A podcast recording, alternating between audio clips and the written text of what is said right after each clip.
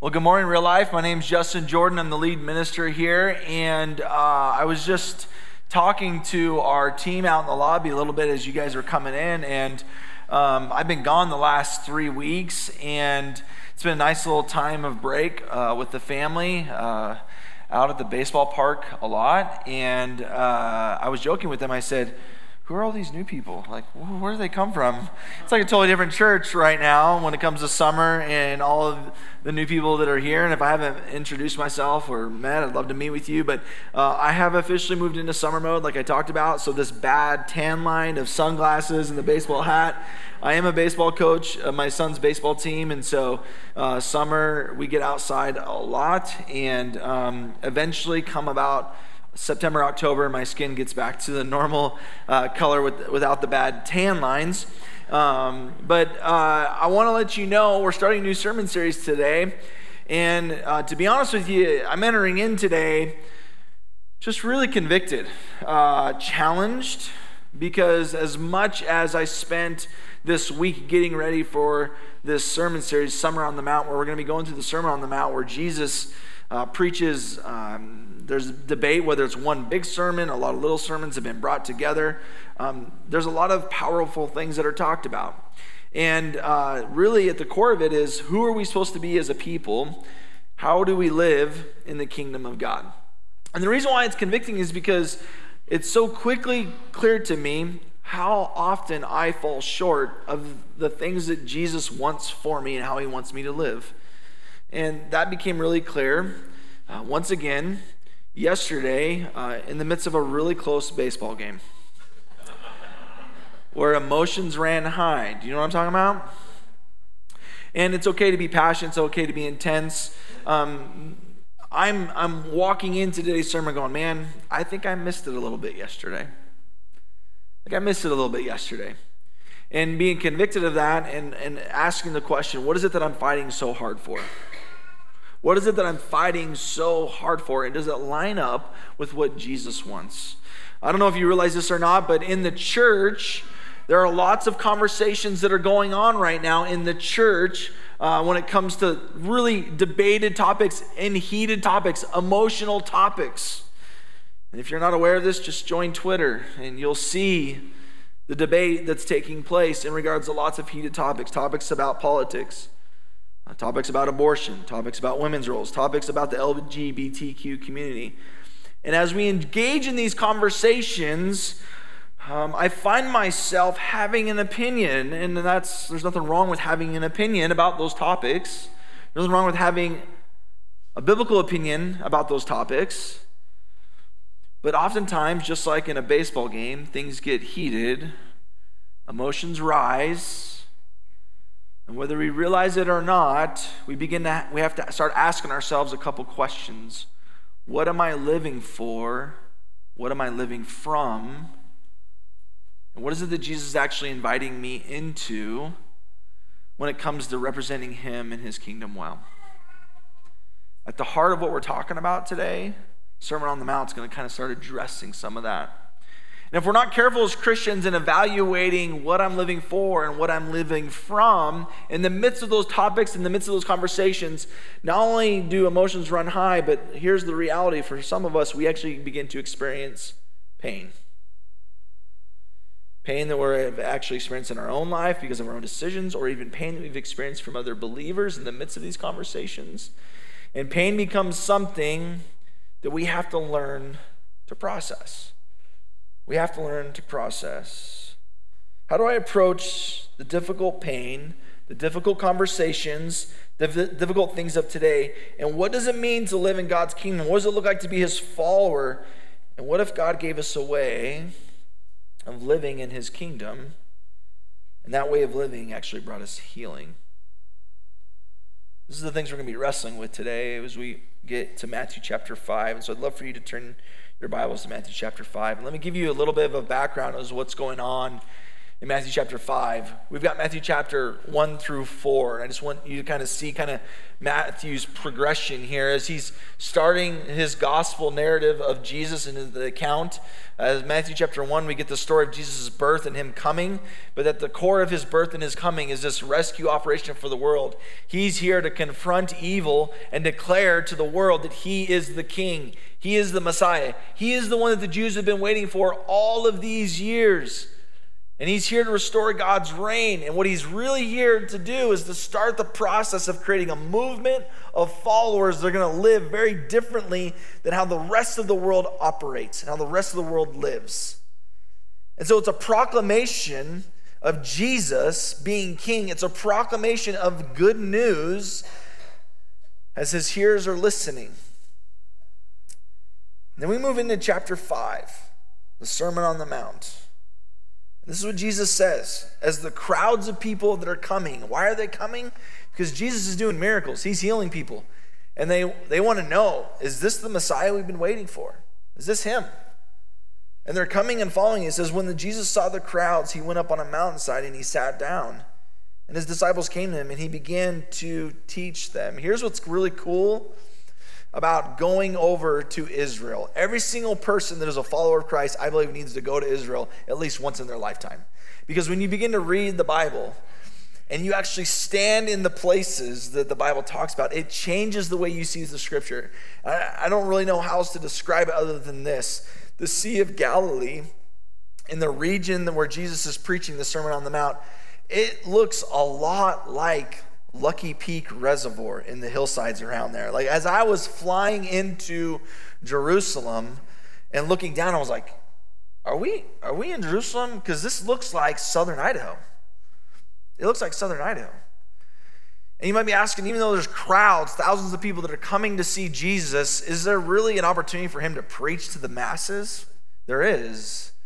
There's rolling hills, and you can imagine the rolling hills of Lucky Peak and a thousand people up against the hill, and Jesus actually speaking to the crowds across the canyon and listening to the conversation. Have you ever been in rolling hills of the foothills and been able to hear people's conversations that are 300 yards away because of the amphitheater effect in the foothills? This is kind of what it's like over in the Sea of Galilee.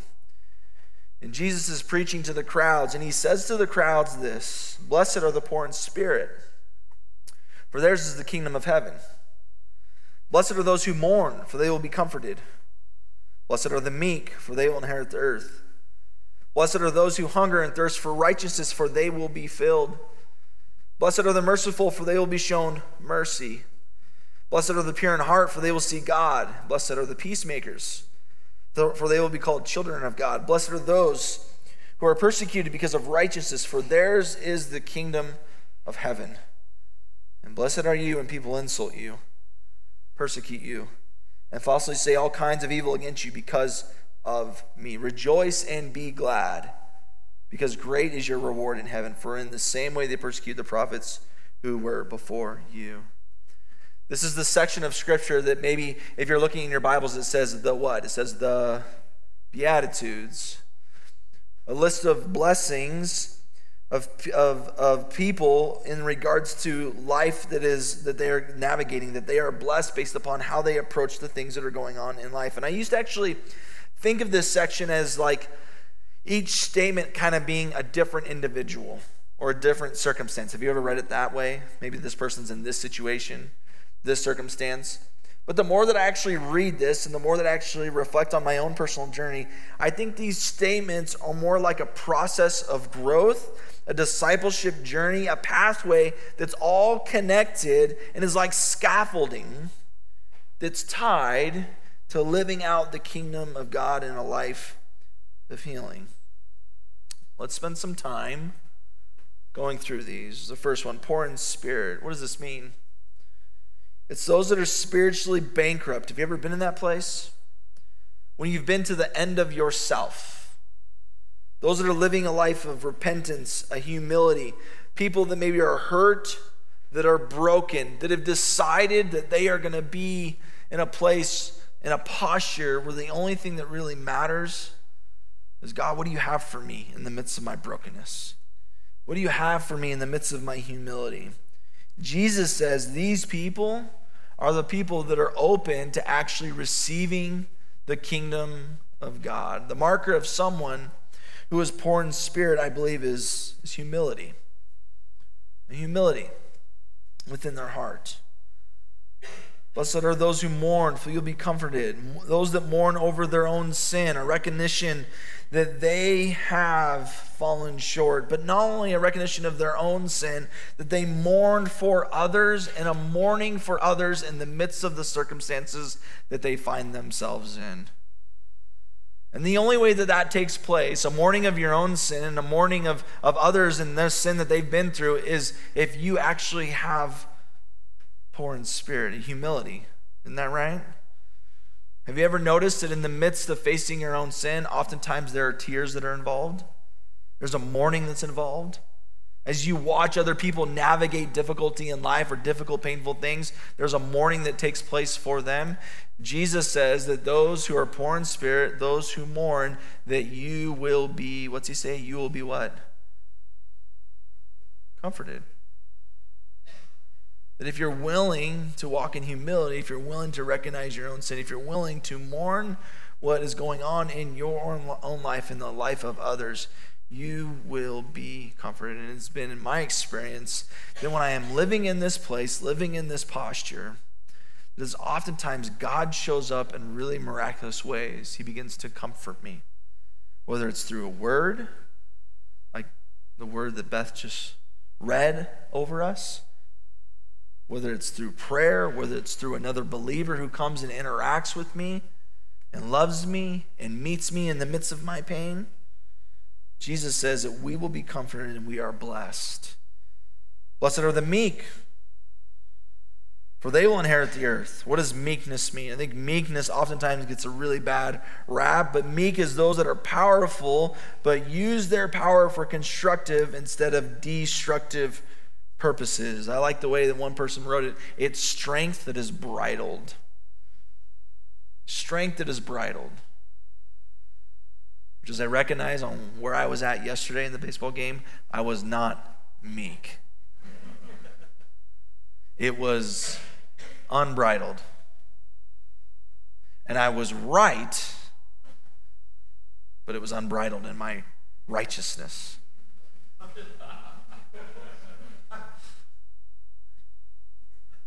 But Jesus says that the people that actually live out the kingdom of God are meek, that their strength is bridled.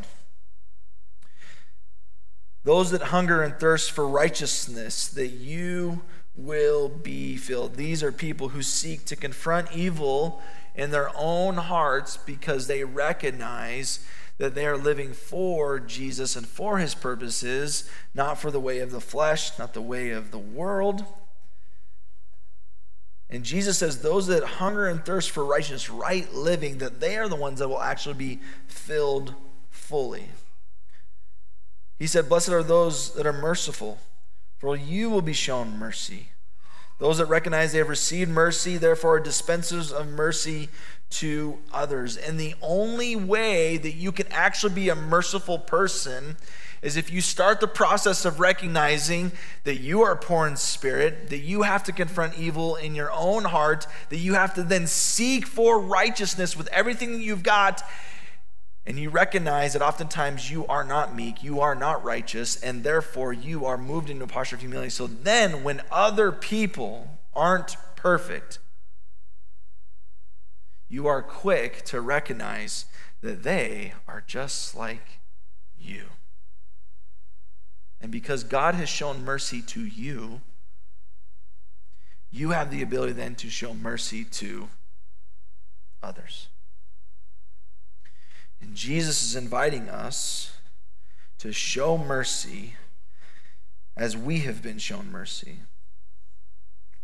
Blessed are the pure and clean in heart, and the way it can be translated, that those have an unyielding devotion to right living.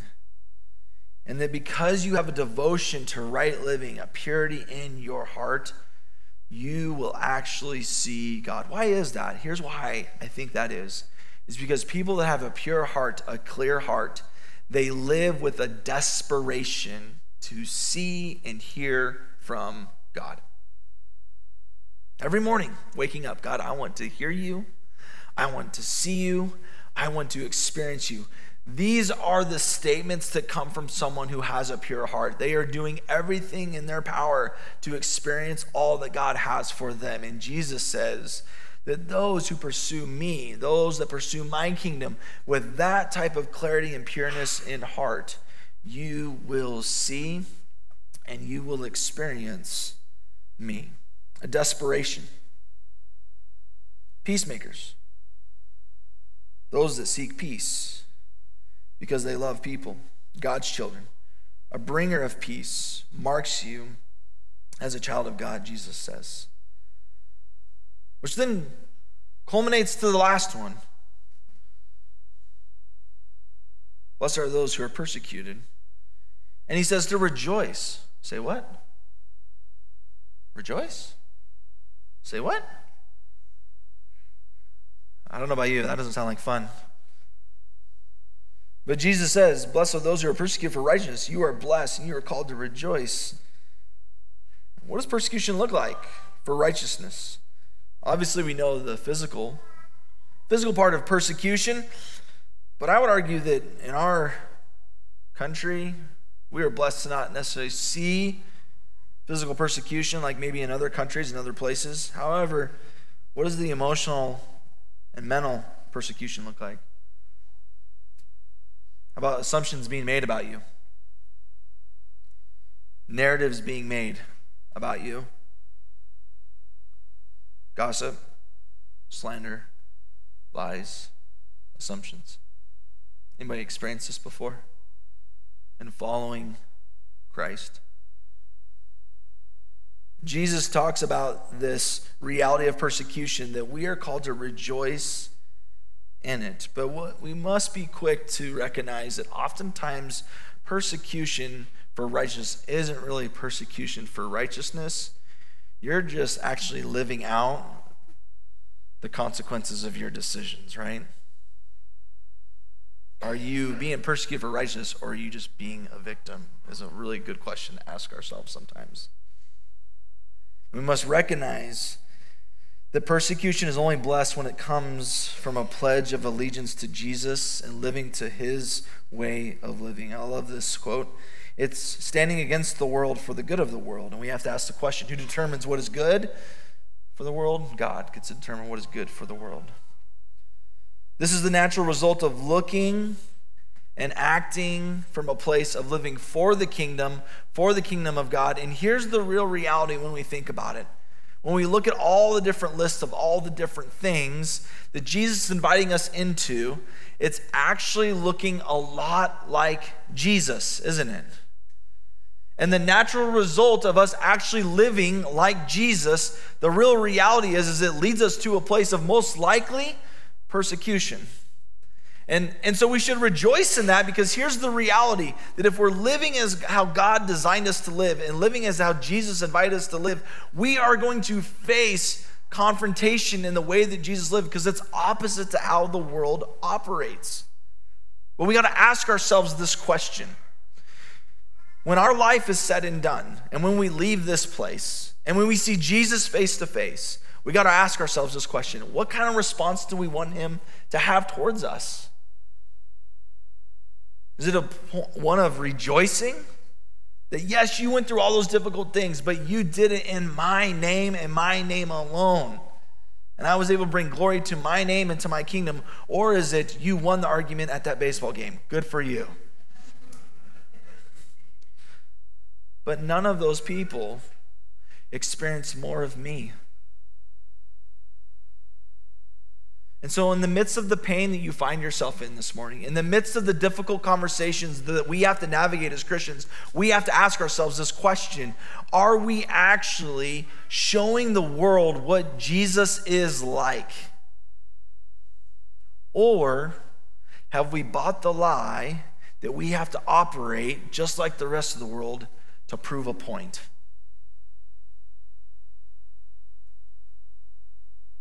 And what is it that maybe Jesus is inviting us into? To hold on to what is right and to what is good and what is true. But how we do it matters, church. How we do It matters. How we have the conversation, how we interact with people, it matters. Because when we hold on to the truth of what God has for us, but live out the way that Jesus has for us, we actually are invited into experiencing the kingdom to its fullness. What is Jesus doing in this passage of Matthew chapter 5? Here's what he's doing he's introducing his followers. Next slide. He's introducing his followers to his upside down kingdom that is starting new. And all these masses of people that are coming, you got to imagine the amount of hurt and pain they're experiencing in the midst of Roman oppression, in the midst of all these expectations that haven't been met, in the midst of, of even pain from the religious rulers of Jesus' day.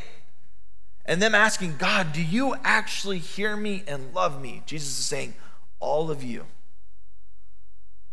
all of you who are poor in spirit, all of you who are meek, all of you who hunger and thirst for righteousness, all of you who have a pure heart, I am with you, and you are blessed. You are blessed. This is what Jesus is inviting his followers into. I love the way that Jesus, or the N.T. Wright puts it this way. He says, Jesus is not suggesting that these simply timeless truths about the way the world is, about human behavior. If he was saying that, he was wrong. Mourners often go uncomforted. The meek don't inherit the earth. Those who long for justice frequently take that longing to the grave. This is an upside down world, or perhaps a right way up world. And Jesus is saying that with his work, it's starting to actually come true.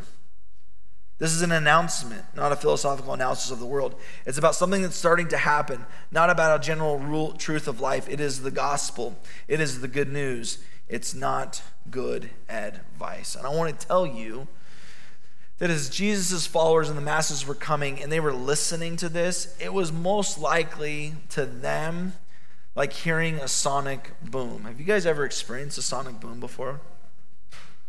Okay, well, let me tell you the first time I experienced a sonic boom and what it did to my like soul. It was last fall, late or early fall, late summer, and I was on an antelope hunt out in the Owyhee Desert. I don't know if you know this, but the Owyhee, Southwest Idaho, is a playing ground for the jets of the Mountain Home Air Force Base. And while I'm out there hanging out, trying to get an antelope to come to a watering hole so that I can then harvest that animal and provide for my family and have an experience I could talk about with my kids, I hear a jet in the sky. And I'm like, oh, that's cool, jet. But I'm in a blind. If you know what a blind is, it's a structure that hides me from the animals. Anyway, it's kind of getting louder and louder. And then all of a sudden, I thought an atom bomb had gone off. Because that sonic boom went over my blind, and it was close enough that the air that it caused almost caused my plastic blind to literally fold in on itself. And if you've never heard that sonic boom and how loud it is, and then your whole blind literally almost obliterates, let's just say that I almost had a bowel movement in the midst of watching Antelope. I was like, what just happened? Am I dying? Did a bomb go off? I didn't know what this was. So then later on that night, I'm sleeping in the bed of my truck out in the middle of the desert and I hear these jets flying again. And I'm about ready to fall asleep. Oh, they're jets. And I'm really tired. And no joke, right when I'm about ready to fall asleep, same thing. Boom, sonic boom goes off and startles me and wakes me up. And I go, I think these jets see me and they're just playing tricks on me. I don't know what they're doing up there. But it was, it's intense if you've never experienced a sonic boom. Like your heart rate goes up multiple beats, okay? Finally, I got back into town and I reached out to my friends. I go, What is going on? He's like, Oh, they're just breaking the sound barrier. They're just, they're just going really fast. That's really what it comes down to. That's what happens when you break the sound barrier. That explosion, that experience, is probably how those listeners felt when they heard these words from Jesus. Because for the first time, they had hope that God actually loved them heard them, and they could actually experience the kingdom of God in a mighty, mighty way. My question for you this morning is how do these words hit you? How do they hit you? And are they like a sonic boom to your heart about what it is that Jesus is inviting you into?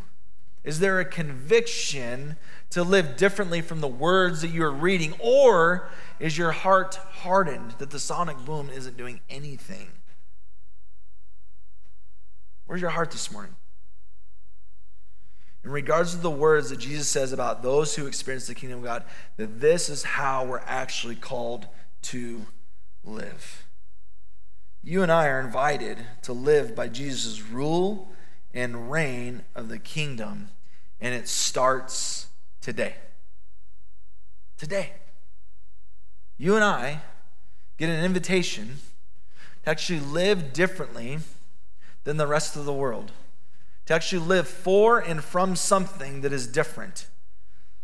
That when we live differently, people have the opportunity to go, that guy, that woman, she or he lives for and from something that is different. And we, as his followers, get the awesome opportunity that when we do it right, and when they ask those types of questions, help me understand how you have such bridled strength. Where does that come from? And you have the ability to say, Well, I, for a lot of years, I, I didn't live that way. But Jesus has done something new in me. That I recognize that if I'm going to live for Him and for His kingdom, I have to live with a meekness. So, what would it look like for us to actually live this way? And I just want to make this graphic really quick in regards to what this might look like. The kingdom of earth, it's, it's, it's a way that's your way. It's a pride that leads the way. It's, it's a self righteousness, a selfishness, a use of power for selfish gain, those who ignore evil in their own hearts. They're dispensers of wrath to others, a devotion to right living. Those that stir up conflict and live as a victim or intentionally persecute others. The aim is flesh and self. And as we look at the Beatitudes, it's different. It's a kingdom of God, it's a repentance, a humility, a mourning for others and circumstances. It's the use of power for constructive purposes, not destructive.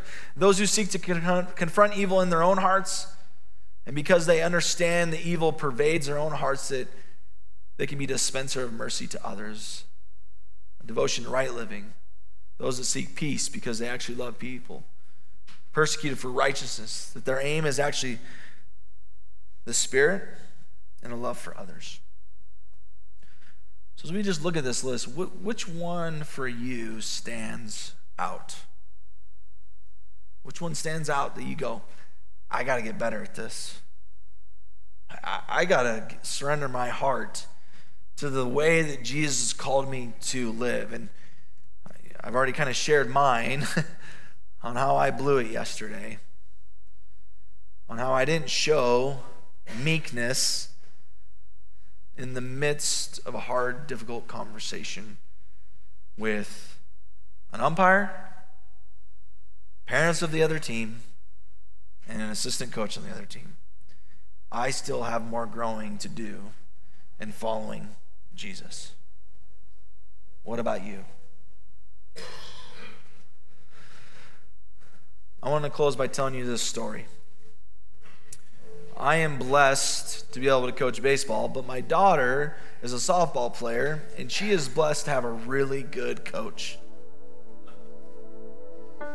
which I'm thankful for. Because you've heard me say this before. What makes a society or a community actually operate well, I believe, are really influential people. There's a couple of those I believe that make and shape a community. Number one, it's mom and dad. Mom and dad, you hold the most power and influence over your children and your eventual, Lord willing, grandchildren. And the second one, I believe, is teachers and coaches. So I pray for my kids as coaches because they will be speaking things into them that will shape them for the future, good and bad. Here's what I found fascinating about my daughter's coach last week he made a mistake on the field. And it was not an intentional mistake, it was unintentional. Good heart, wrong action because of ignorance. Have you ever done that before? Good heart, wrong action because of ignorance. Now, here's what I find fascinating there's a group of people within this community of the team that are followers of Jesus. And it caused conflict. Blessed are the peacemakers, for they will be called children of God. What a great opportunity it was for a group of people to show grace, mercy. Blessed are the merciful, for they will be shown what? Great opportunity. I don't know if they passed the test.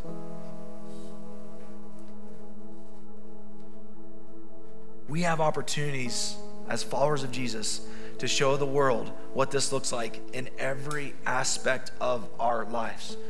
How does this apply? All over the place.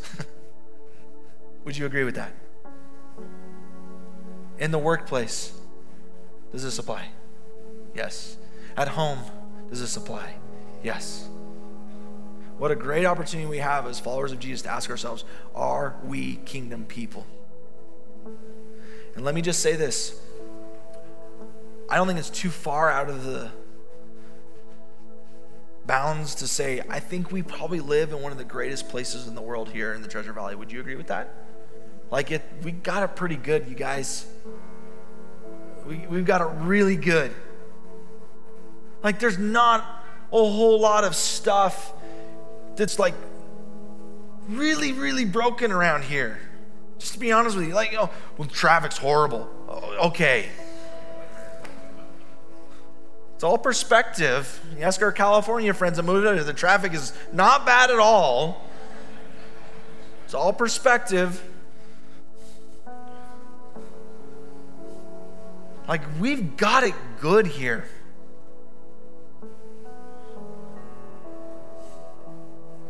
The question we got to ask ourselves is people recognize how good it is here. We've got to ask ourselves are we living from and for the kingdom of God?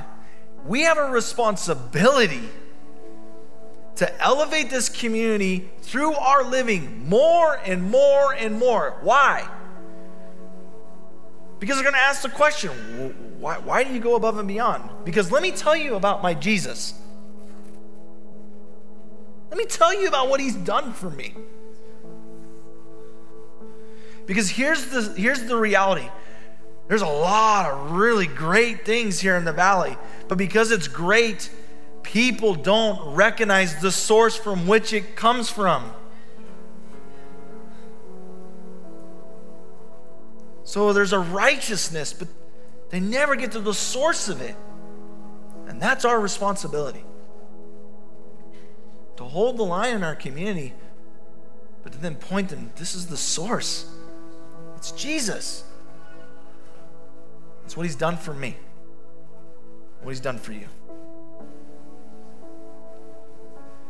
So we close out this morning. I just want to invite you to reflect on what next steps you need to take.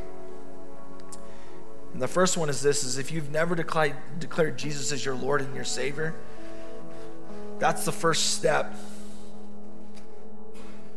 Blessed are the poor in spirit, those that are humble enough to say, I need Jesus because, yes, I am fearfully and wonderfully made. Yes, I'm full of potential, but I am also a sinner. And I want to be saved by his life saving grace. And if you're ready to believe and accept him as your Lord and Savior, he, he calls you to be baptized into him, to be made in the newness of life. For some of you, you've already taken that next step. And so the question is, is what part of this Sermon on the Mount does it need to be surrendered to the Lordship of Jesus? And what does it look like for you to not only live it out, but for your family to live it out to the best of your ability? Knowing that you will fail along the way, but that His grace is sufficient. As we get ready for communion this morning, I just want to invite you to have a conversation with Jesus, to prepare your hearts for communion. And if you didn't receive communion as you came in this morning and would like to take communion, these amazing ushers would love to serve you. Can just raise your hand? And they'll be sure to give you the elements. Keep those hands raised, they'll, they'll find you. And let's get ready to have communion together